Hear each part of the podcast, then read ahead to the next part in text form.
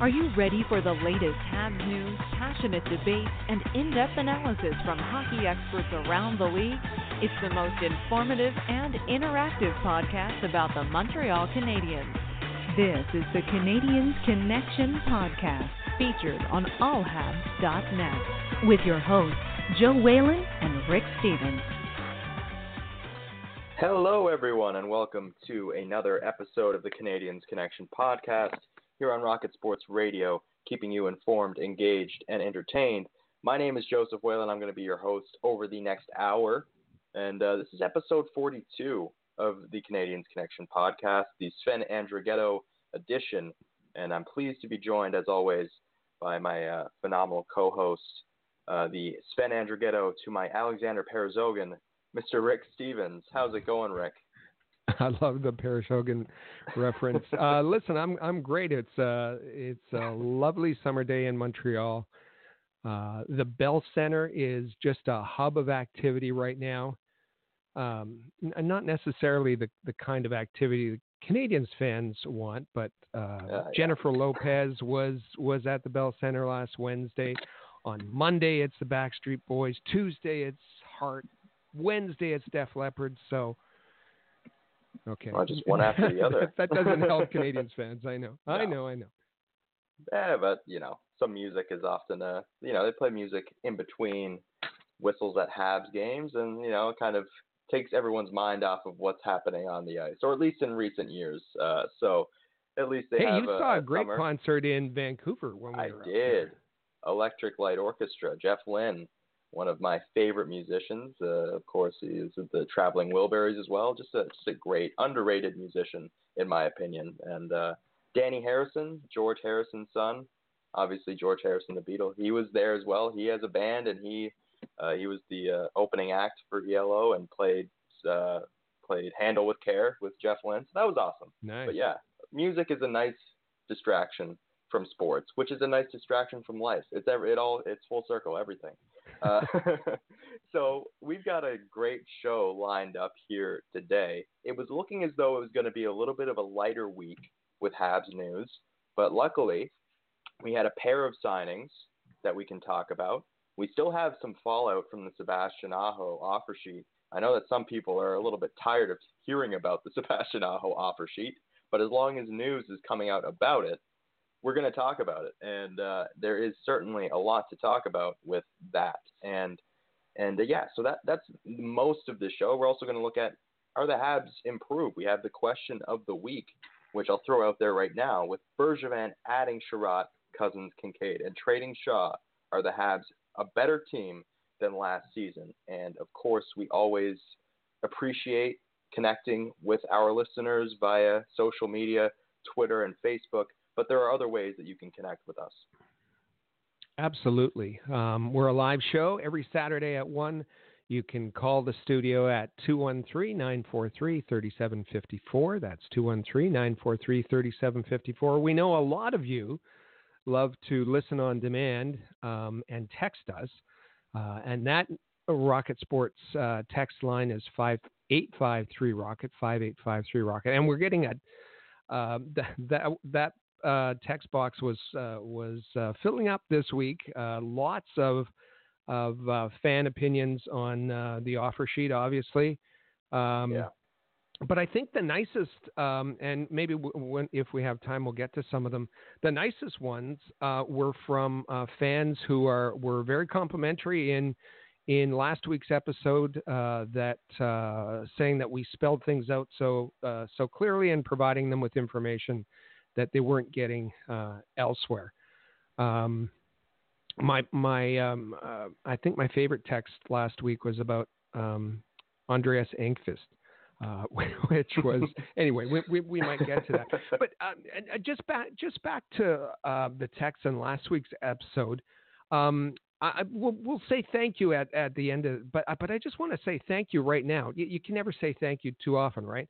Um, no last week the, we affectionately uh, called the episode uh, the um, Aho fiasco episode, and it was Yeah. it's it was by far the most listened to uh, episode of the calendar year for Canadiens Connection. Actually, right across the the, the Rocket Sports Radio podcast.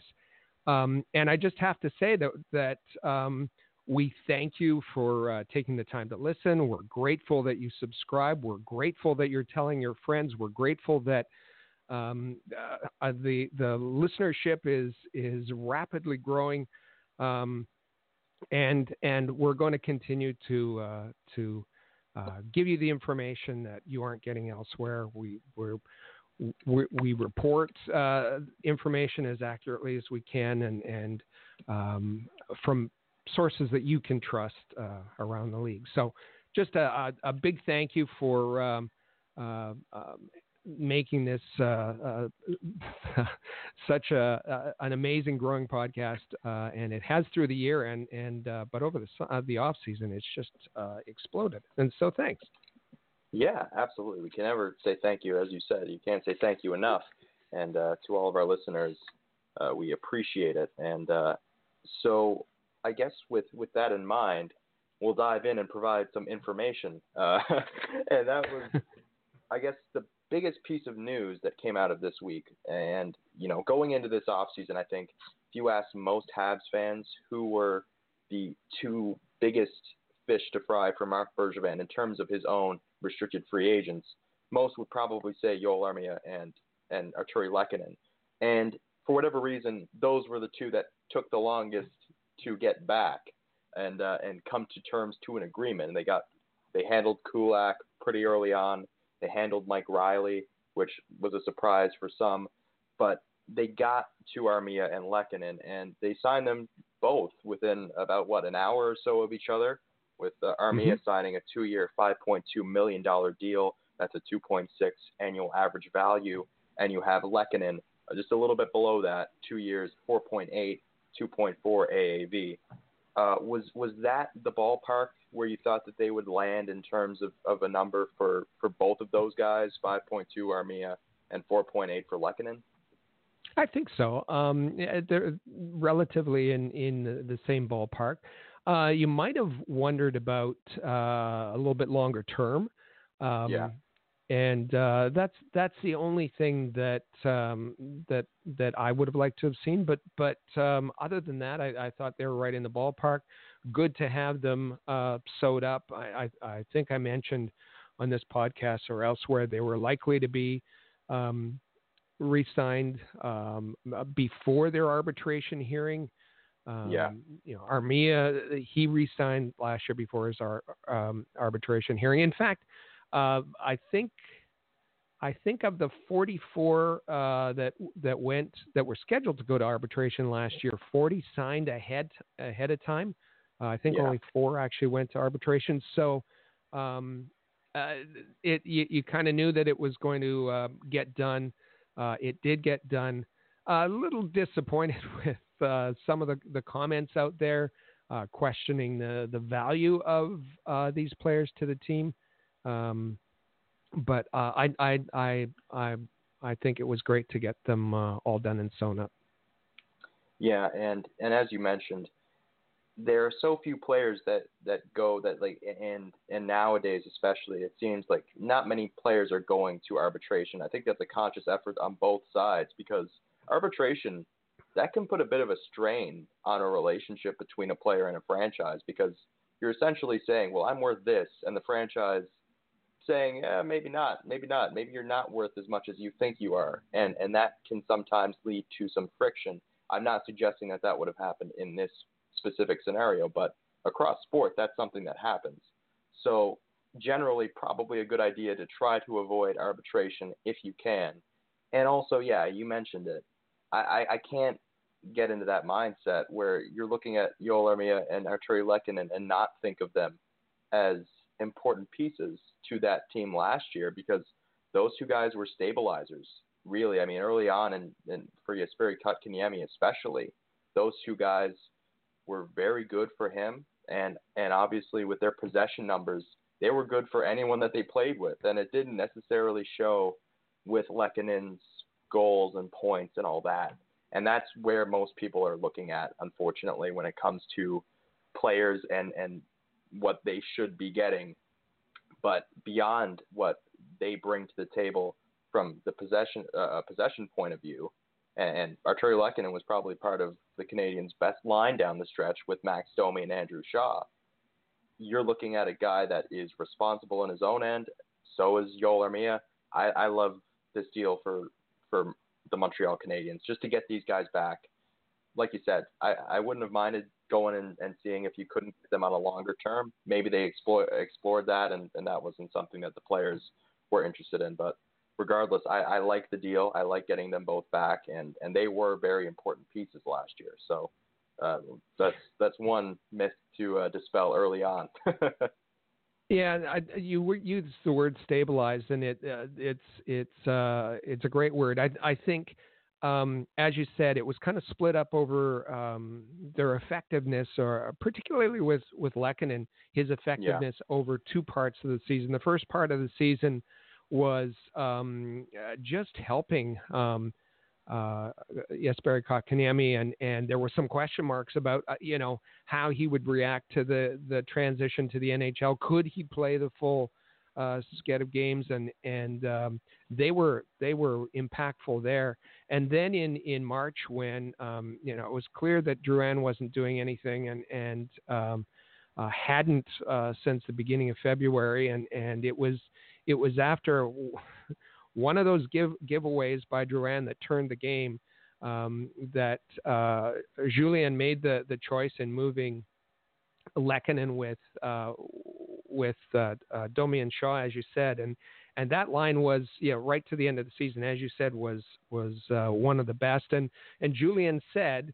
Um, stabilized that line. Um, yeah. Needed somebody that was going to um, uh, be good defensively, uh, go in and, and not only defensively, he's he's uh, very good on uh, retrievals, uh, uh, forechecking.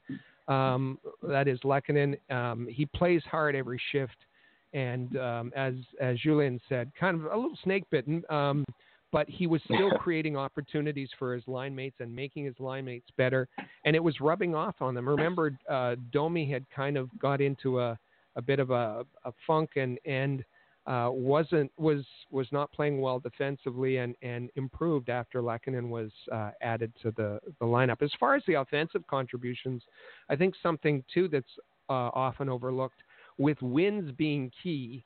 Um, and you know, as we know, the the Canadiens missing out on the playoffs by a whisker. Our Artturi Lehkonen um, was tied uh, for the top uh, for the top spot as far as game-winning goals for the Canadiens last season. The goals he scored, yeah, you may you might complain that um, that you'd like more of them, but the games that he scored, the, the goals that he scored were key. He's a clutch player, yeah. and uh, nice to see him get all uh, get uh, re-signed. Yeah, and, and I think if you were if I were a betting man, I would bet on a bounce back here offensively uh, in terms of the frequency of goals for Artturi Lehkonen as you say, he he did come up huge when it mattered for the Canadiens. So I think that maybe you'll see a little bit more of that next year. But that was only if I'm a betting man. I'm not a betting man. I don't I don't bet. Uh, but uh, anyways, but I think yeah, I think I agree with you. These are these are two guys that you needed to get back for this team, and uh, and it's it's good that they got done. Uh, so moving on, there was also a bit of news that kind of shocked a couple of well a lot of hockey fans and that was that Steve Simmons reported that Don Cherry could potentially not be returning to Hockey Night in Canada for this upcoming season. And he wrote one thing that hasn't been confirmed for next season of Hockey Night in Canada the return of Don Cherry and Coach's Corner. And he cites the, the driving forces of, of all of, of, of that happening or potentially happening is that Rogers are cutting costs, and that included Bob McCown on radio and television. And Cherry is quote unquote handsomely compensated. So that kind of sent hockey Twitter into a little bit of a tailspin. Don Cherry is a divisive figure. There are those that absolutely adore him. There are those that over time have grown a little bit tired of him, but he is nonetheless a huge figure in the world of hockey just look at the Carolina Hurricanes and their merchandise. so this was something that shocked a lot of hockey fans, and ultimately, it was denied by uh, CBC.ca through the Hockey Night in Canada Twitter account and Cherry himself. And Cherry going on to say that he was a little bit hurt that Simmons didn't contact him. So, in all of this, what what were your thoughts on the idea of Don Cherry not returning, and then also, I guess, uh, the them coming out and denying that that he wouldn't be returning? Yeah, I think uh, you know in in Quebec, um, the you know the, he's he's uh, not well liked outside of Quebec, particularly Western Canada, still extremely popular and adored, as you said. So he he can be polarizing. Um, I think this is just some shoddy reporting uh, by by yeah. Steve Simmons, uh, who who could have done the easy thing. He was, after all, he he he was just speculating. Um, yeah. He could have um, made the call to Don Cherry. Don Cherry said uh, they were friends. That that um, you know he he would have accepted a call. He could have um, you know answered uh, Steve Simmons' question. Toronto Star, honest to God, is the worst newspaper um, anywhere. Um, th- now the only and and and certainly you know he caught um, Cherry off guard and and and all of that, but it was easily extinguished after, as you said, there was a, a firestorm on uh, social media.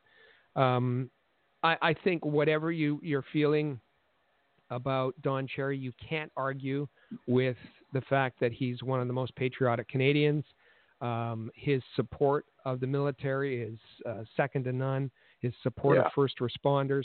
We have uh, on staff uh, three active duty uh, military. Uh, we're proud of that, and uh, we're proud to see Don Cherry speak so positively uh, about them. Um, speak so positively about uh, uh, the young prospects as well. Yeah. Um, the only the only thing I'll say, and and this is not uh, this is not me, this is not based on anything I know.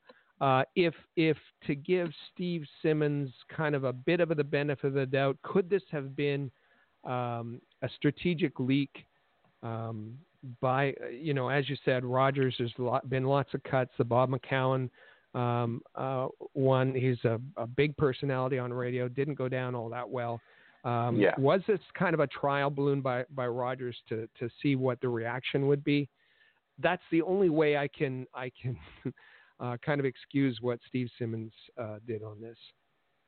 Yeah, and it, it, it was it was interesting timing because we are coming off a year where we saw the farewell tour of, of Bob Cole. So I think everyone's mind went to, well, if they're going to do that for Bob Cole, wouldn't they almost certainly do that for Don Cherry to, to announce before yeah. the season that it would be his last? So I think that's where a lot of the people, uh, and a lot of people that love Don Cherry, that's where their frustrations were if this were to actually be the case. And uh, I think that you might have a, a good theory in that they might have just been dipping their toe in the water and seeing what exactly the response would be if that were to happen, and uh, and perhaps if it does in, in the coming years, then maybe they'll do it in a way that they just did with with Bob Cole, and uh, and yeah, but that that that's an interesting uh, an interesting theory nonetheless. But uh, yeah, it seemed as though from the uh, from the beginning that it might not actually have been. At least on on Simmons' part of, of, of this, it might not have been uh, the case from from the beginning. It just didn't it didn't seem like it was something that was going to happen at least not to me. So uh, we'll, we'll see though if uh, in the coming years anything comes of that. Um, so we also had an interesting bit of news that came out. So JJ Daigneault, former assistant coach of the Montreal Canadiens, he was introduced as the head coach of the Halifax Mooseheads of the Quebec Major Junior Hockey League, and he had an interesting response when asked about Carl Alzner. I guess you could even say not even really much of a response when asked about Carl Alzner. yeah, and and uh, and just for uh, for those that that that maybe don't follow the queue, um, uh, the Halifax Mooseheads are owned by Bobby Smith, former Montreal Canadiens. Uh, Bobby Smith. Um, they had a, they had a great season last year in the queue, third best record, regular season record.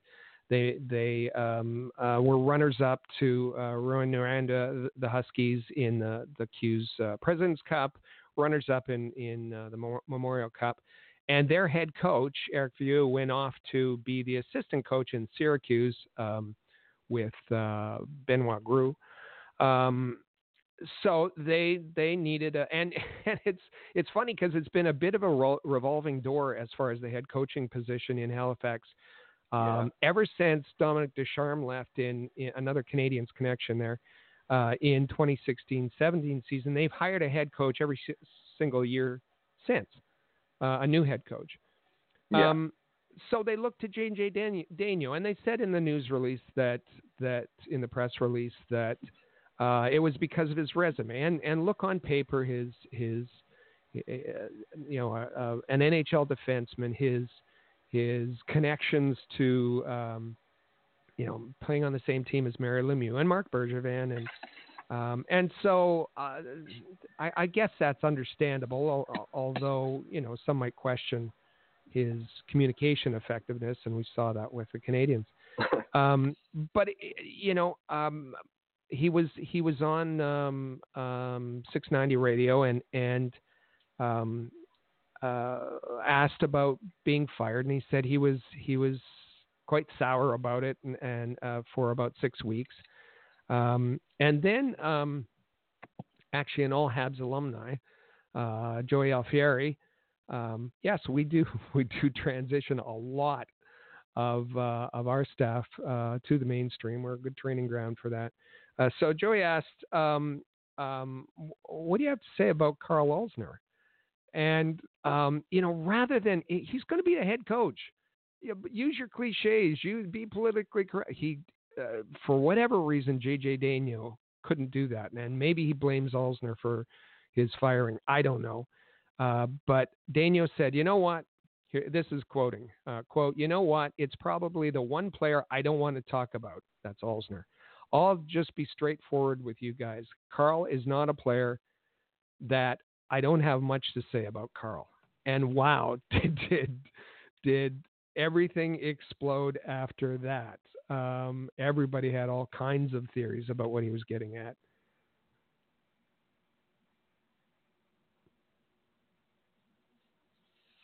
Yeah, and that's that is a little bit. Uh, it, it's funny to hear about how sour and potentially bitter he is about that whole thing because Carl Alzner not really getting and understanding Claude Julien's coaching system could potentially play a, a role in why things turned out the way that they did. At least that's my read of, of things here. So him joining and now being the head coach of the uh, Halifax Mooseheads, that is a very interesting uh, development and, and not really responding when asked about Carl Alzner.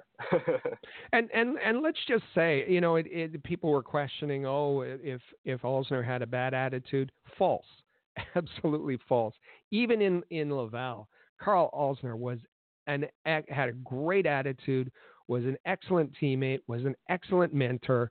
Um, whatever difficulties that he and Daigneault had, um, you know, I don't uh, wouldn't have spilled over and and uh, and uh, you know uh, had a negative effect on the team. Carl Alzner is just not that kind of guy. Yeah, and he comes across that way when when you see him after games, when you hear comments from him. He and, and even after he was signed by the Canadiens in, in the beginning, he he came across that way his entire time. So yeah, if any any kind of ill will would most certainly only be in one direction, and that would be coming from uh, from Daigneault. So uh, but but regardless, still a very funny uh, a funny story to hear as he uh, is now headed off to the uh, Quebec Major Junior Hockey League. And uh, and you so, know, yeah. being in in the the Q, uh, that the the road travel is a little bit different um, when you're traveling, other than the first class charter flight that yes. being in the Montreal Canadiens organization. So you might understand why he's a little bit sour, but no yeah. need to blame Carl here. No, no. Uh, so I guess we'll uh, we'll move on. We're probably going to take our uh, first break here on the Canadiens Connection podcast, but still to come, we have the fallout from the Sebastian Aho offer sheet, and we have three quotes, three statements from all parties involved that we're going to dive into and take a look, as well as some thoughts from Elliotte Friedman, and maybe just do a little bit of, uh, of myth busting here on the Canadiens Connection podcast. So that's all to come after just a quick break, and we'll be back discussing all of that. Rocket Sports Media is currently recruiting talented, motivated, and committed people to join our team. If you're a student wishing to gain experience, a young professional interested in broadening your credentials, an experienced hockey mind looking for a platform to share your expertise, or a passionate fan looking to contribute to our publications by connecting with fellow hockey fans, we want to hear from you.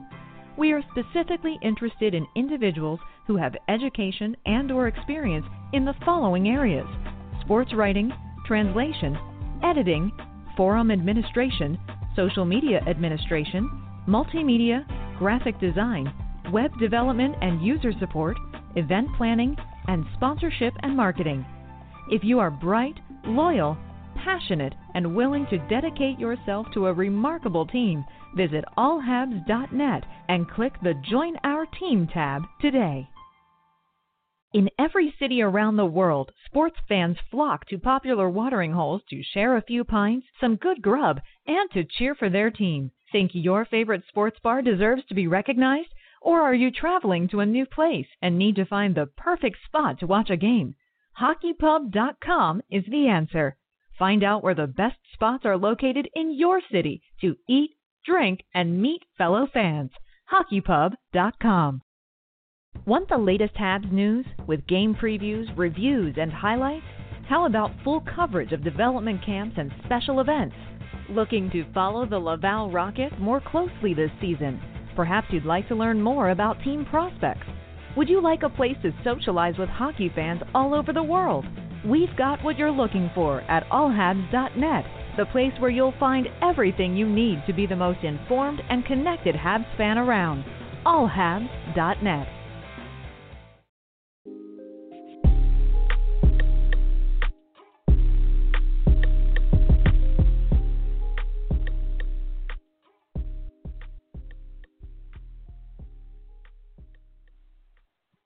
And we're back here on the Canadiens Connection podcast. And uh, you can follow me on Twitter at JoeWhalen19. You can follow Rick at All Habs. This podcast has its own Twitter account at Habs Connection. And, uh, and of course, you can visit our website, CanadiansConnection.com. Uh, so, Rick, we're talking once again. I know that some people are a little bit annoyed by all of this, but we, we have to talk about this, don't we? Well, there was there was news made um, uh, during the week, um, and uh, I mean the, the, the topic of the failed offer sheet isn't isn't going to go away anytime soon. Um, when you look at my DMs, you look at the Facebook replies, you look at, um, I mean, even people I I, I mean talk to, text messages on the on the Rocket Sports uh, text line five eight five through Rocket uh, it's all about the offer sheet, and and part of this is because, um, you know, Marc Bergevin clearly said in his presser there is no Plan B. Uh, when he was specifically asked uh, about uh, a Plan B, he said, um, uh, "No, this is our attempt, and if not, we still have a very good hockey team. This is it." Um, so he has given uh, his fans really nothing else to talk about. The the, the off season additions have been a little bit underwhelming. Um, yeah, and uh, you know, it, it, also it's not because this is um, a Canadian story, but it's also a story across uh, the NHL. You know, everybody that that we talk to. Uh, connected to other teams, they want to talk about the offer sheet, the failed offer sheet uh, as an offer sheet hasn't been tried in six years. So, yeah. Um, you know, and and lastly, I think it's because uh, it's it's it's it really hits a nerve with Canadiens fans. Montreal Canadiens have had a a hole at the one C position for a very, very, very long time. um, you know, in in 2012, when um, May 2012, that's when Marc Bergevin was hired. He, you know, right from the beginning, he committed to fixing that issue and and and hasn't. Um, and and I think this failed offer sheet is going to be a, a, a big part of his his legacy when all things are said and done. And so it's it's something that keeps uh, that has legs and keeps creating news. And and uh, we had more of it uh, this week. Absolutely, we did. We had all parties involved in this offer sheet released statements, and of course, this came after. So the Hurricanes announced their intention to match the offer sheet the day after, but it didn't come become official until they, they took the seven day period that they that all the time that they had so that Montreal couldn't do anything else, which I guess would be a tactical decision on their part, just to exact some sort of revenge against the Canadiens for attempting this. But regardless, when it was matched, all three parties released statements about it, and and the Hurricanes came in a press release. So there are statements from Tom Dundon and President and General Manager Don Waddell. I'll start with Dundon, who says, I'm just relieved that it's done and Sebastian's not going to have to worry about this anymore. He's a great player and a big asset for us. I'm so happy for Sebastian and so happy that he's a part of the organization.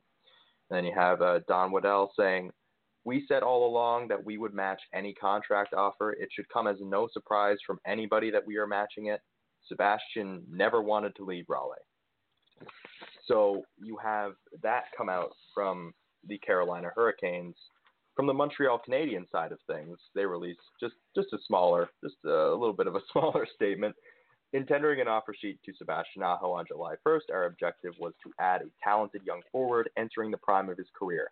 With Carolina matching our offer, we wish Sebastian and the Hurricanes all the best.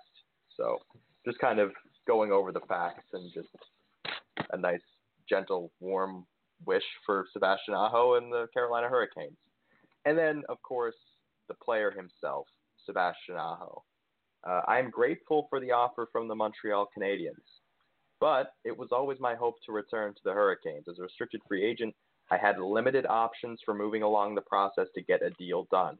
It was always important to me to be on the ice for the first day of training camp. This entire situation has been difficult for me and my family, and I'm happy it is at an end. We have a young and exciting group in Carolina, and I can't wait to be there with my teammates and get to work. I love it in Raleigh, and I am thrilled that we can continue what we started last season. So there's a lot to unpack there in all three of those statements. Um, but I, I, just wanted to get started with the last one that I read, the Sebastian Aho statement, which was really interesting for me.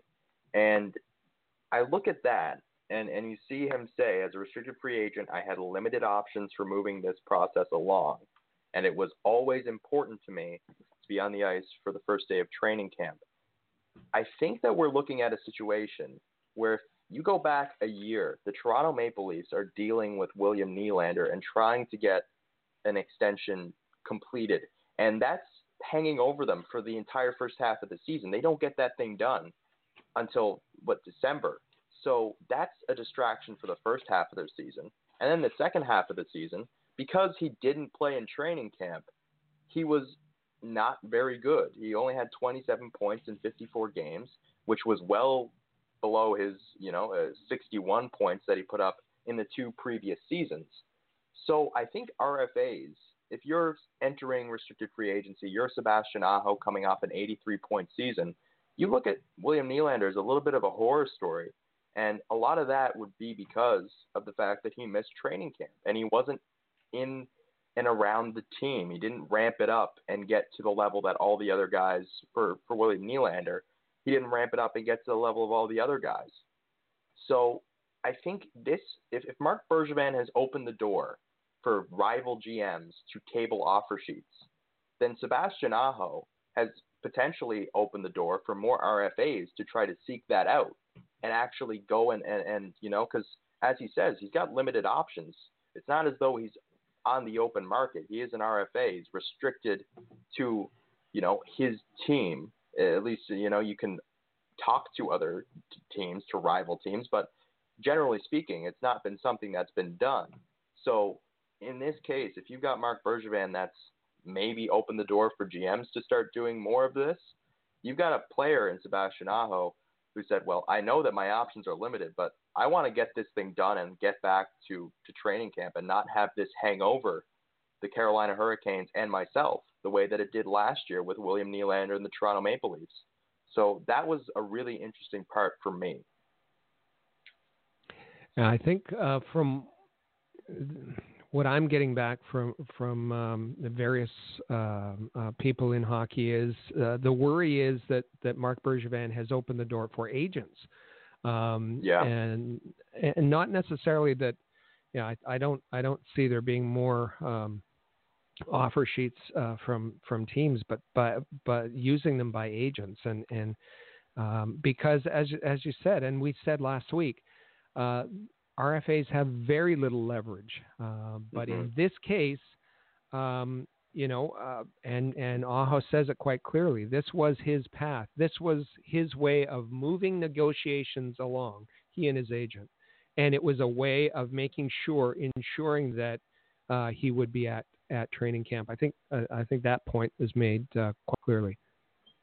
Yeah, and so I guess when you look at the statements from the month, the, the statement from Montreal to me just reads as, "Hey, well, it was fun, wasn't it?"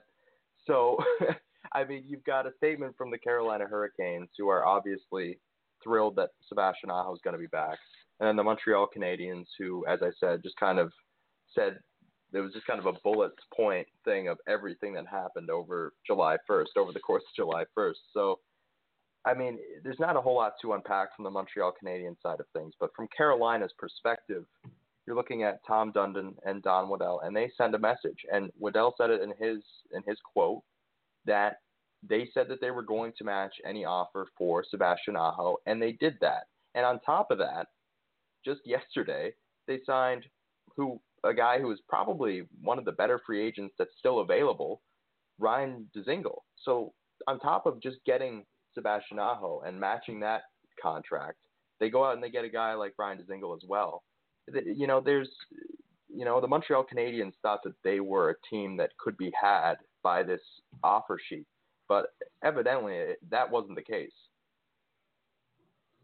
That's that's that's exactly right, and you know we um, we're seeing a lot of things on um, social media, um, and and it's clear that uh, from the fan perspective, um, the the issue of offer sheets is poorly understood, and and it's not not only not only is the the the the mechanism uh, poorly understood, but um, I think um, the, the, NHL and is such a different culture. The culture is under is uh, misunderstood by fans. They don't necessarily understand that it's not the same kind of business environment as as uh, as they're used to. Um, uh. Let's just say that.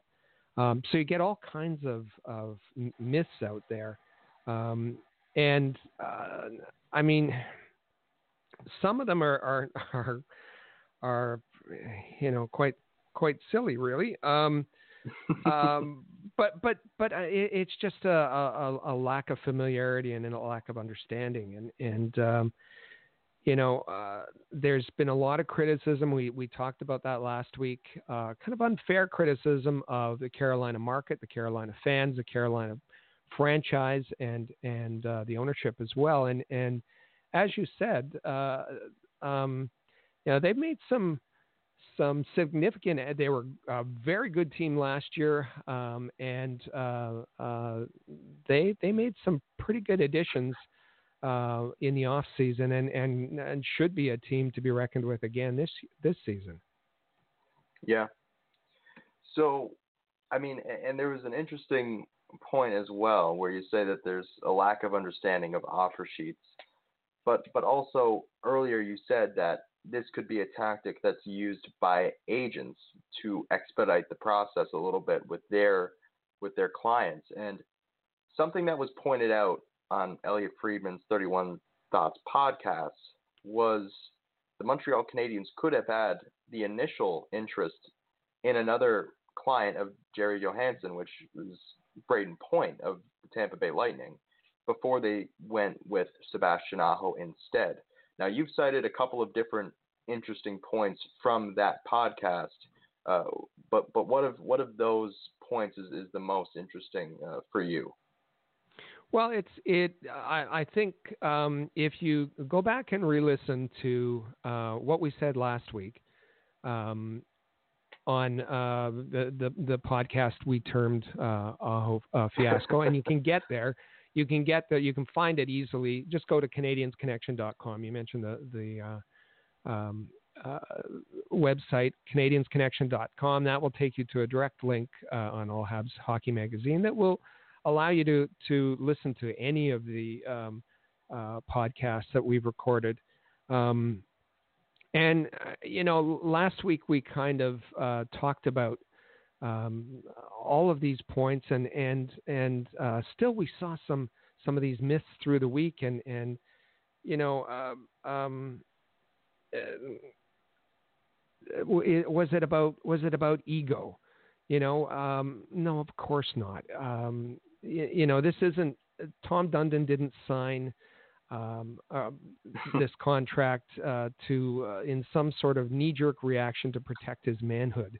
You don't get to be a, a multi billionaire by making those kinds of decisions. Was he insulted uh, that that um, the Canadiens thought he didn't have the money? Of, of course, there is a personal element, but but it was all about ego. No, that's just that's just silly. And and when we're we're, we're talking about being cash poor uh, Dundon's uh, net worth is uh, I, probably about double that of the entire Molson family. So, um, and and I know there's a difference in, in revenue and whatnot, but but this was always going to be matched. Um, yeah. You know the other kind of things that that were mentioned um, uh, was about the, the reaction um, uh, to uh, the other GMs to um, uh, Marc Bergevin and uh, Paul Holmgren um, semi-retired this week, um, um, taking a, a, an advisor role after being the president of of the uh, um, uh, Philadelphia Flyers, and and um, even um, even in a, a, piece that was kind of chronicling his his history and his impact with uh, with the Flyers. He had been a player, head coach, scout, general manager, president. He had he had done everything, Mr. Flyer. Uh, it said um, the Shea Weber offer sheet was unsuccessful and engendered resentment around the league. Um, and you know, it, it's it's uh, we can go back to an earlier quote from him saying that that um, the one of the reasons he stepped out of the general manager's chair because he sensed that other uh, GMs didn't want to deal with him.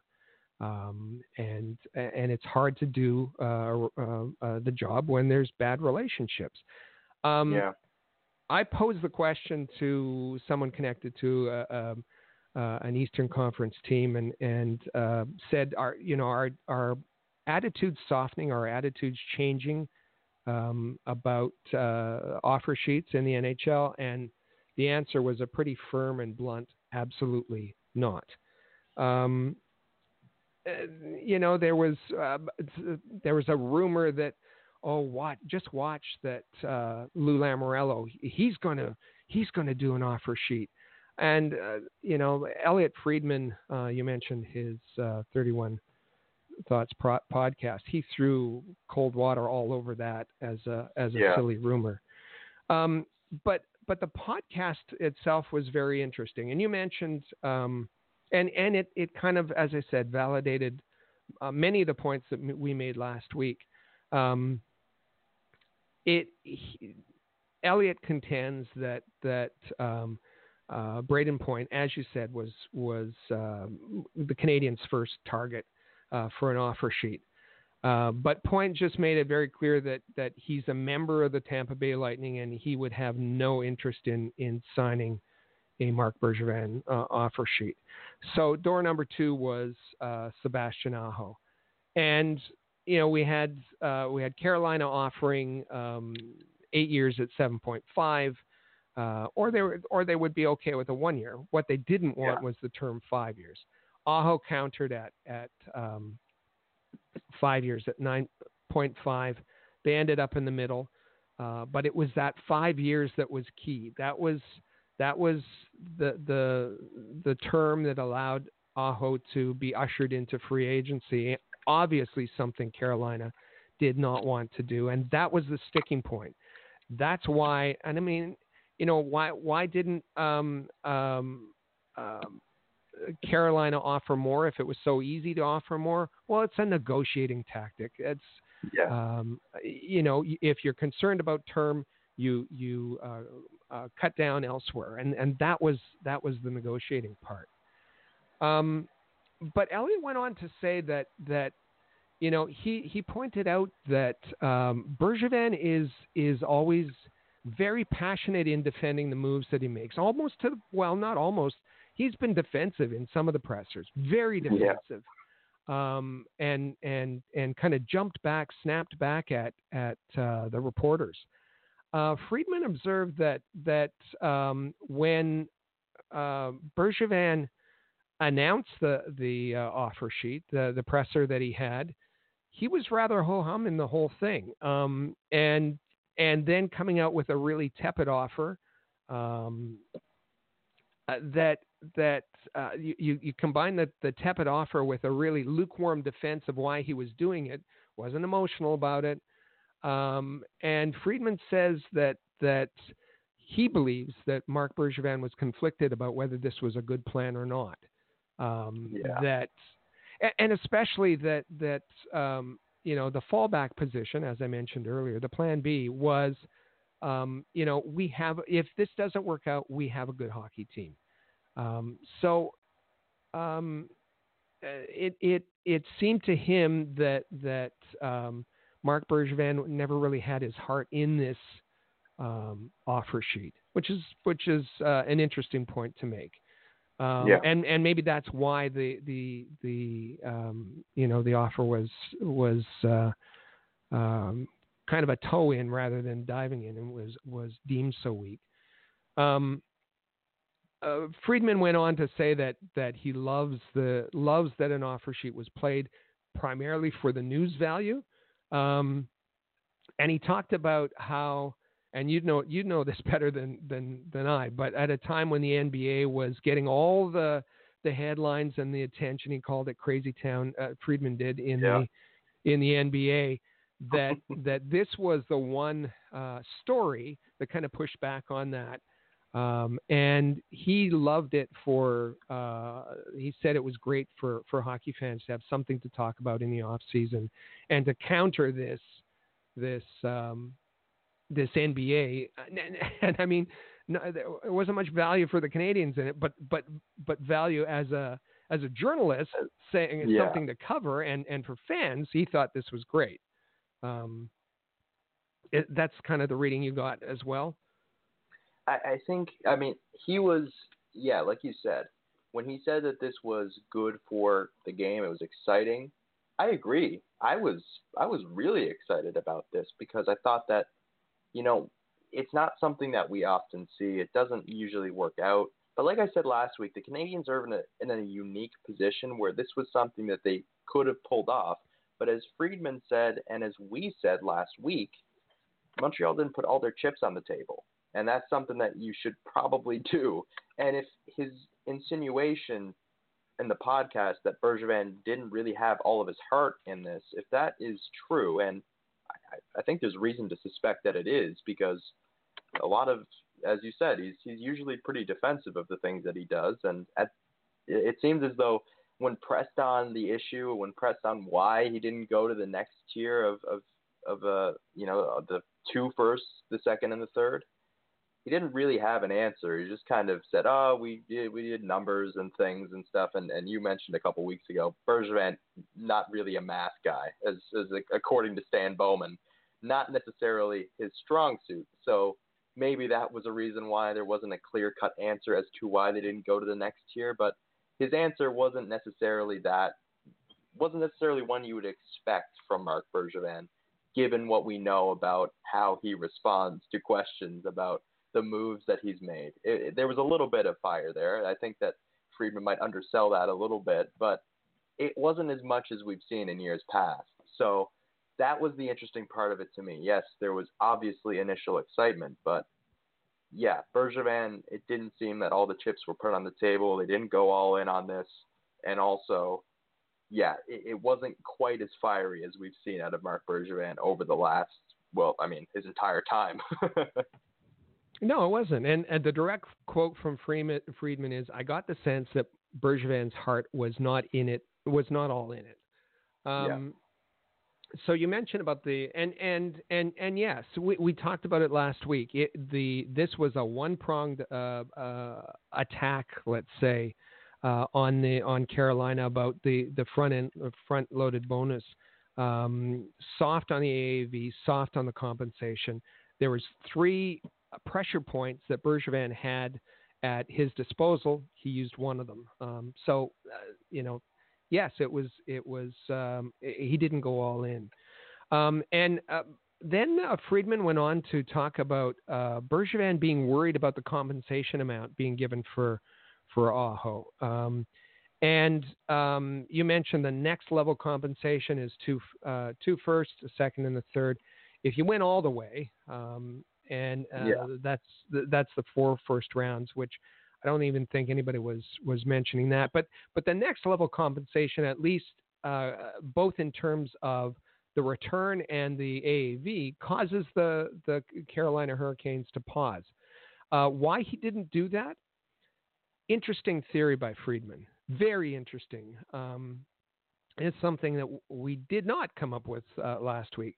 Um, he said, "I uh, and quote, I think what happened with Ottawa terrifies people." Uh, yeah. The league is such a crapshoot now. Uh, teams uh, teams are expected to make the playoffs, don't. Uh, teams who are expected to make the playoffs don't, and teams not expected to do. So it's it's kind of a a, a, a crapshoot. So um, Bergevin, he claims Bergevin was terrified of getting that number one center that the team we talked about that the team has lacked for so long, and then failing. Um, and it's fascinating what he's saying because it's kind of Bergevin's not is more protective of himself than being committed to winning. Um, yeah. And he said that you know the only guaranteed to um, have that player for five years. It could be a pretty impressive five years, but only guaranteed to have that player for five years. Yeah. Um, but right now, uh, fans have lots of different targets uh, with respect to the Canadiens not having a cup. Um, they blame Molson for not spending to the cap. They blame free agents not coming to Montreal. Uh, they blame taxes. They blame Alzner. They blame. They blame there's a list. there's a long list. Um, yeah. But once he gets, you know, if this, if he had gone all in, um, once um, Bergevin acquired Aho, all the spotlight becomes focused intensely on Bergevin. Um, mm-hmm. And Friedman said that you know that that he was he was terrified of that, almost terrified of the success, um, or or lack of success when when it didn't work out. Um, you know, Marc Bergevin's uh, heart just wasn't wasn't in that whole thing. Um, they talked about uh, the podcast continuing. they talked about the that that the Canadiens were really spinning this hard um, yeah. You know, partly as a PR stunt that that it covers up the fact that that not, nothing much had had happened. Um, uh, and and the other part was, um, you know, Marc Marc Bergevin played heavy that that Aho wanted to be a Montreal Canadien, and that didn't wasn't coming from Aho. That was coming from the agent, and it yeah. counters the fact that you know big time players Tavares and and Stastny had turned them down in the past. And so uh, they just wanted to kind of counter that with, hey, here's a young star who wants to come to Montreal. And whether it works out or not, he was interested in coming. Um, I thought I thought that was that was quite interesting um, as well. Part of it we had we had uh, certainly mentioned uh, last week, and uh, you know when I say that that um, you know all of these things are things that that uh, um, we had mentioned last week. Do I think that that Elliotte Friedman listened to our podcast and then put together a podcast? no, I I don't. But what it says, what it clearly says, is Elliotte Friedman is talking to some of the same people that we're talking to. Uh, yeah. and that's why the that's why the uh, reporting is is rather consistent that way. Um, the, in the podcast, they went on to say that that um, not necessarily ego, but it but that Dundon was insulted um, Yeah. by the fact that he couldn't afford to match, um, and and then talked about that that Dundon approaches uh, uh, business differently. That he puts a business values a business value on things, and he doesn't like to exceed that value. Um, that Dundon likes to run a lean operation, particularly his front, office, his coaching staff, his scouting staff, uh, his support staff. Um, and and Dundon has said that that compensation is not in sync with the private sect- sector. But what the fa- what the Canadiens failed to kind of um, analyze in all of this is there's a difference between your supporting staff and your your your talent. Uh, the Yeah. Canadiens didn't differentiate between the two and thought that that uh, Dundon didn't um, value his talent. Um, and and uh, as Friedman said, Bergevin learned very, very clearly that Dundon highly values his his uh, uh, best player. Um, for Carolina, it was um, you know as for Carolina and for Aho, uh, the situation's over, and um, uh, it, it's not going to turn into a, a, a Nylander situation. And both both Waddell and Aho uh, said that. And and um, lastly, um, um, I guess Friedman said the lesson in all this. Um, and he, this is a quote: "If you're going to jump in with respect to the offer sheet, jump in. Don't tiptoe. Uh, jump Yeah. head first. Um, and not no half measures like like the Canadiens attempted. You can't be half-hearted as Bergevin seems to be. And and and for this stuff, you got to be committed to winning, and you really need a spine. Um, Yeah. So I, I thought it was fascinating. As I said, it it it it uh, uh, certainly validated um, everything that we had said last week uh, on the uh, Aho Fiasco podcast. Yeah, and you know, there's a lot of interesting things there to uh, to discuss. But you mentioned, you know, you need to to jump in here and, and actually, if you're going to do this, do it to the fullest of your capabilities. But the initial point uh, that you mentioned that was interesting was was Friedman's theory on all of this, and the the part that you know he was worried of the lack of success that could come from it after committing the compensation and the money to Sebastian Aho. That part of it, I I I can't wrap my head around that specific part of it. Not Friedman's theory, but why that would impact Marc Bergevin. You know, and, and I think that just goes back to you you mentioned it. You hit the nail on the head when you said that this is someone that's valuing his own security over over winning. And getting a 21 year old player, that's about as sure a bet as you can get if he's just got 83 points. He's, he's going to get better. He's not going. This isn't getting James Neal. You're not the Calgary Flames signing a guy near his 30s to a to a big time deal. There's usually a little bit of risk in every signing that you make, but an RFA signing a 21 year old is a very different ball game than we usually see. So this was, you know, I, I can't quite understand why Bergevin would have been scared off by that part of it. I understand his past failure or shortcoming and Carl Alzner in that contract, but like I said, like, it's a little bit of a different story when you have a guy that's nearing his 30s as opposed to a 21 year old star player, best player on his team that just picked up 83 points. That that to me, uh, again, I'm not questioning the theory from Friedman, but if if he believes that would that would deter Bergevin from going all in, I can't understand that from from Canadiens' perspective.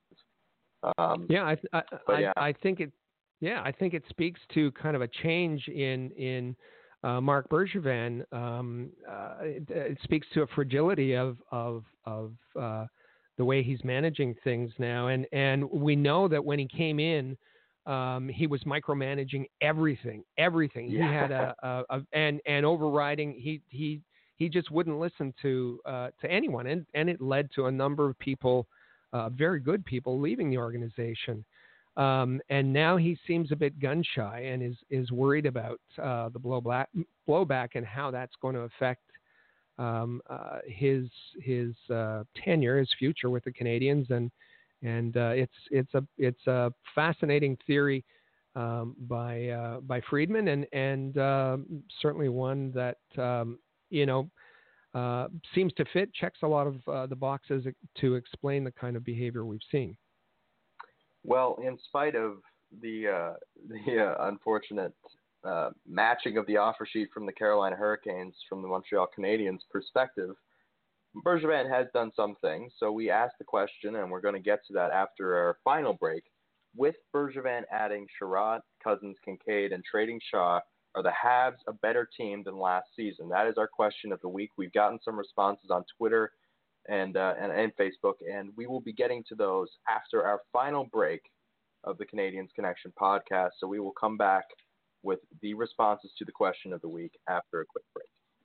The Canadiens Connection is proud to be a partner of Rocket Sports Media, digital media publishers of sports and entertainment websites. Their mission is to build a worldwide network of sports fans who are informed, engaged, entertained, and connected. Learn more about RSM, its team, and its portfolio of brands at rocketsportsmedia.com. I bet you enjoy sporting your best Habs jerseys, dressing up your kids and pets in the cutest Habs gear, and showing off your decked out hockey cave or fanning. Well, don't just show your friends, show your Habs. The team at All Habs wants you to boast your finest pictures for our global network of Montreal Canadiens fans. Include the hashtag ShowYourHabs when posting your fan photos on Twitter, Facebook, or Instagram. Then log on to showyourhabs.com to see your entries, along with photos and posts from Habs fans all over the world. A proud member of the Rocket Sports Media Network. If you're a business owner looking for the perfect platform to reach a targeted audience of customers, Rocket Sports Media is the solution. Our global hockey community provides unmatched social media reach to an attentive demographic of sports and entertainment fans.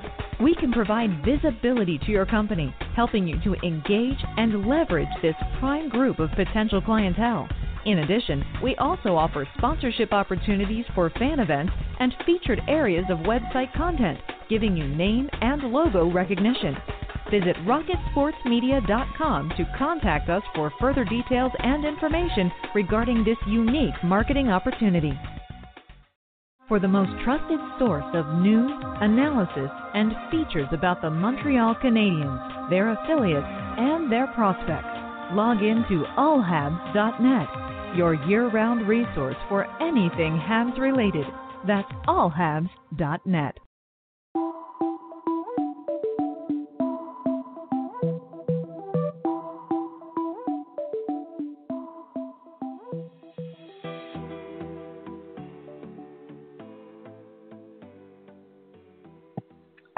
And we're back here on the Canadiens Connection podcast.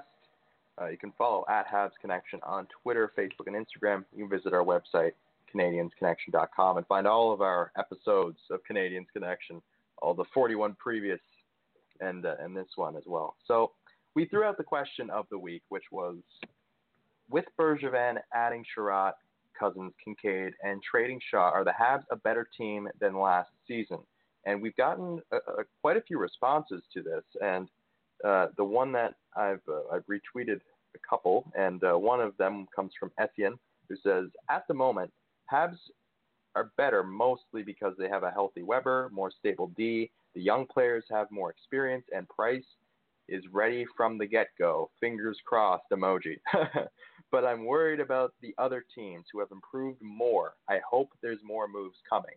I think that's a very important thing to add. There's that, you know, not all the teams are coming back looking exactly the same. There's some that have that have improved, not only in Montreal's division, but in the Metropolitan division as well. So that's something to look out for.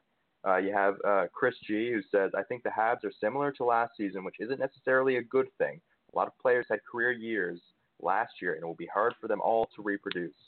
Then you have a couple. You have CJ Castleman saying, "I do agree that they are very similar to last year, like the upgrading goal, and hate to lose Shaw, who is a leader. Other teams in the conference got better. Habs didn't. That said, still better to be patient with their prospects rather than add overpriced UFAs." Uh, and then you have Stuart Brooks saying, I think Shaw hurts them. Offense league wide was up last year, and Habs have one of the youngest forward groups in the NHL. So the players placing career years should just continue. Habs have a lot of players who should be much better this year as well. And then Dino, I think things have a way of balancing themselves. Yes, totally agree with certain players had career years, but then there are players that will give us more, like Kotkaniemi, Lekin, and Drouin, and uh, and points out Cousins and Weal as potential sleeper players. And uh, those were all responses to Chris's tweets about, uh, or Chris's tweet about having guys who could uh, reproduce a, another career year or you know top that. And then you have Adam saying it depends if Poehling and Suzuki can make an impact. So you have a lot of people that are saying that the Montreal Canadiens are basically the same. The wild card being their young players, and if Suzuki and Poehling can make an impact, I think that there's there's a significant.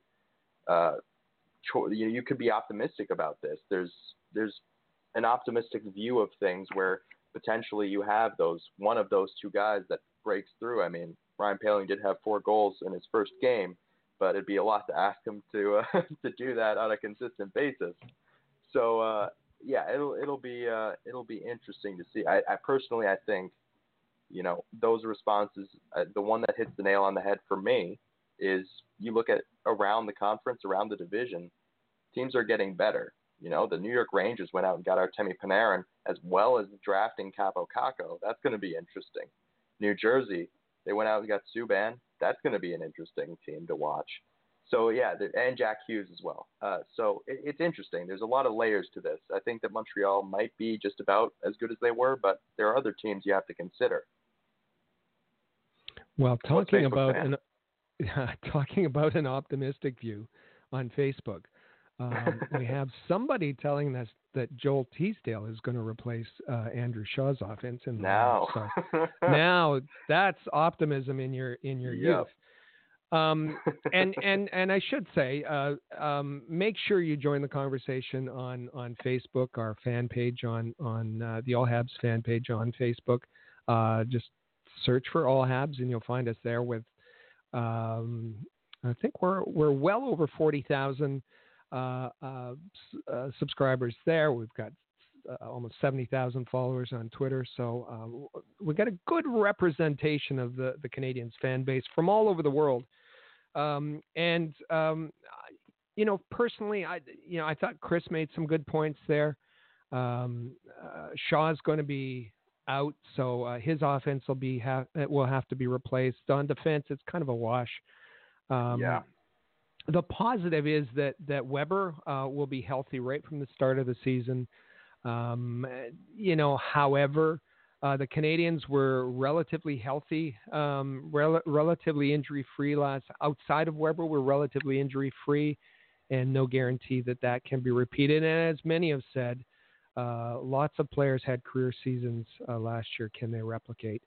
Um, yeah. And and yes, other teams are are making moves to uh, to get better.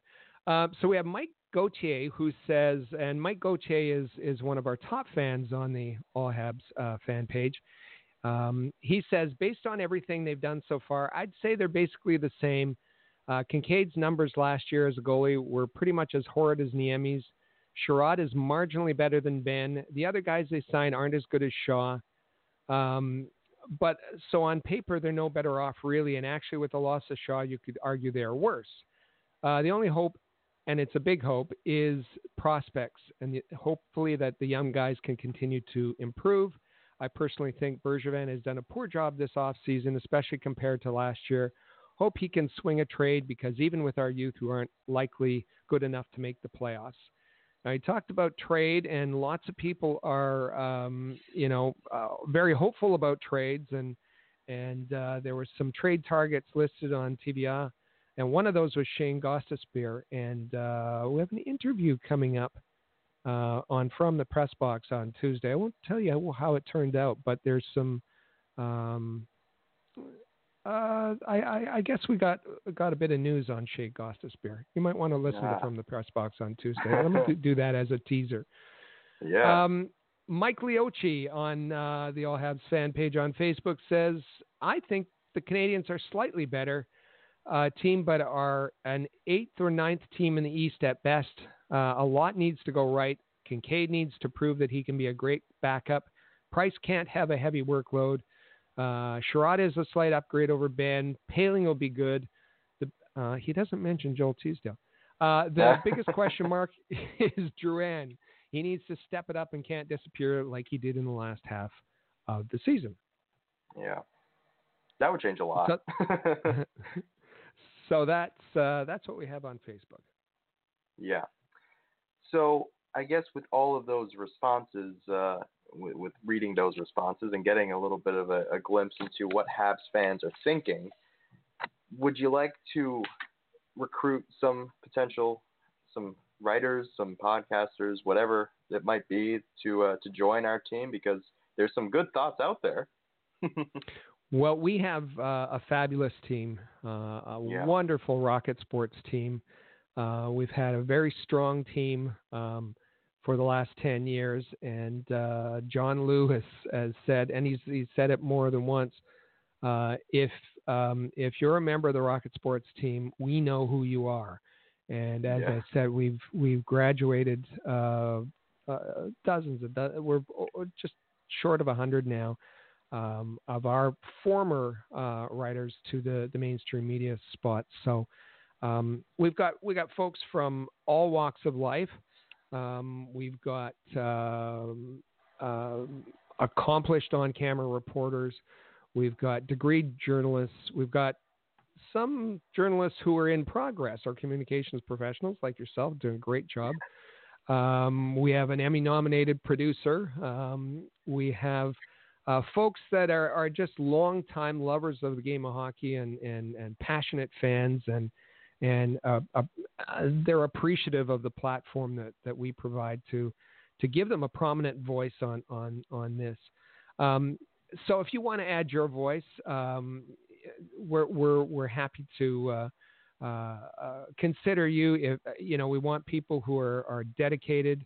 Uh, we want people who are, are passionate. It, it's it's not easy. You know, the the folks who have been with me the longest uh, have very busy lives. Uh, they they they manage their own uh, jobs, some multiple jobs, and and then contribute to us as well. And and um, so if if uh, you wanna, you feel that you have that passion, that devotion, that commitment, that loyalty, um, uh, we're glad to take a look at you. And you can uh, go to allhabs.net and uh, find the uh, join our team tab, and uh, we'll ask a few questions. Submit your Uh, your resume. Uh, tell us why you want to join such a fabulous, talented team, uh, and and we'll we'll certainly take a look.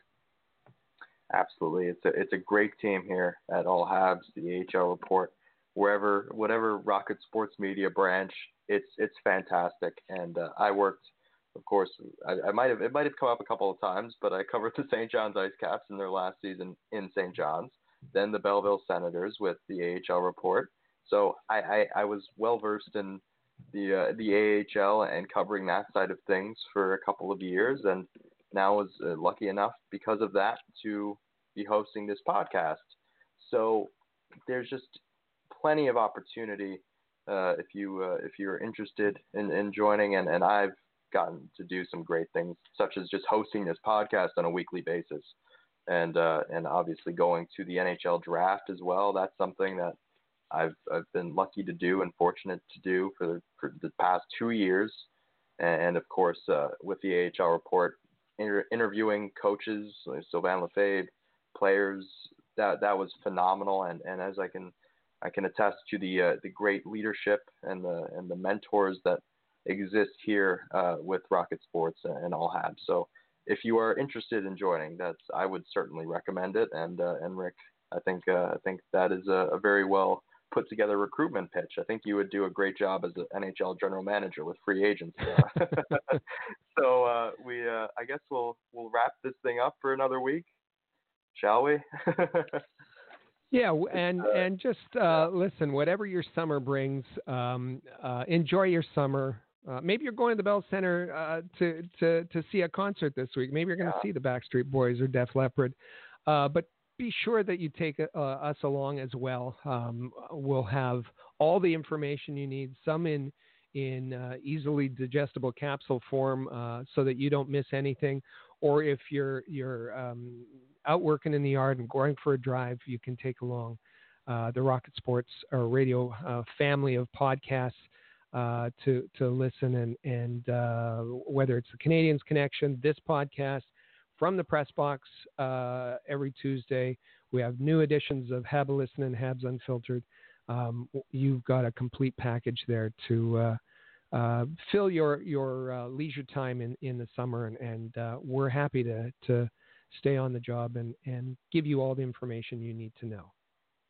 Absolutely, and and as you said, there's some great obviously uh, some great written work that's being put out on allhabs.net, as well as our family of podcasts that you mentioned uh, this very this Canadiens Connection podcast. You have the uh, from the Press Box podcast, have a listen, have a listen, and Habs Unfiltered, and you can find all of those lovely podcasts on all of your favorite podcasting platforms: Overcast, Stitcher, TuneIn, Spotify, Google Play, what have you. Just search for Rocket Sports Radio and hit that subscribe button. You get all four of them. So, Rick said, uh, this is a uh, this is going to be a, an interesting couple of weeks. I think that I mean people are holding out hope that Marc Bergevin makes a move. Like I mean, last year, right before training camp, he went out and traded Max Pacioretty. Maybe maybe there's something up his sleeve that he's been working on. Hopefully, there's something that we can uh, that we will be able to talk about next week. Uh, that we can uh, have on this podcast that will be airing uh, at 1 p.m. Eastern, 2:30 Newfoundland time, and we'll be talking to you then about what we'll have to see, but we'll be talking to you nonetheless, and uh, and we look forward to doing that. So thank you for tuning in to the Canadiens Connection podcast, and we'll be right back with you next week. For the latest news on the Montreal Canadiens, follow us on Twitter at Habs Connection and visit allhabs.net.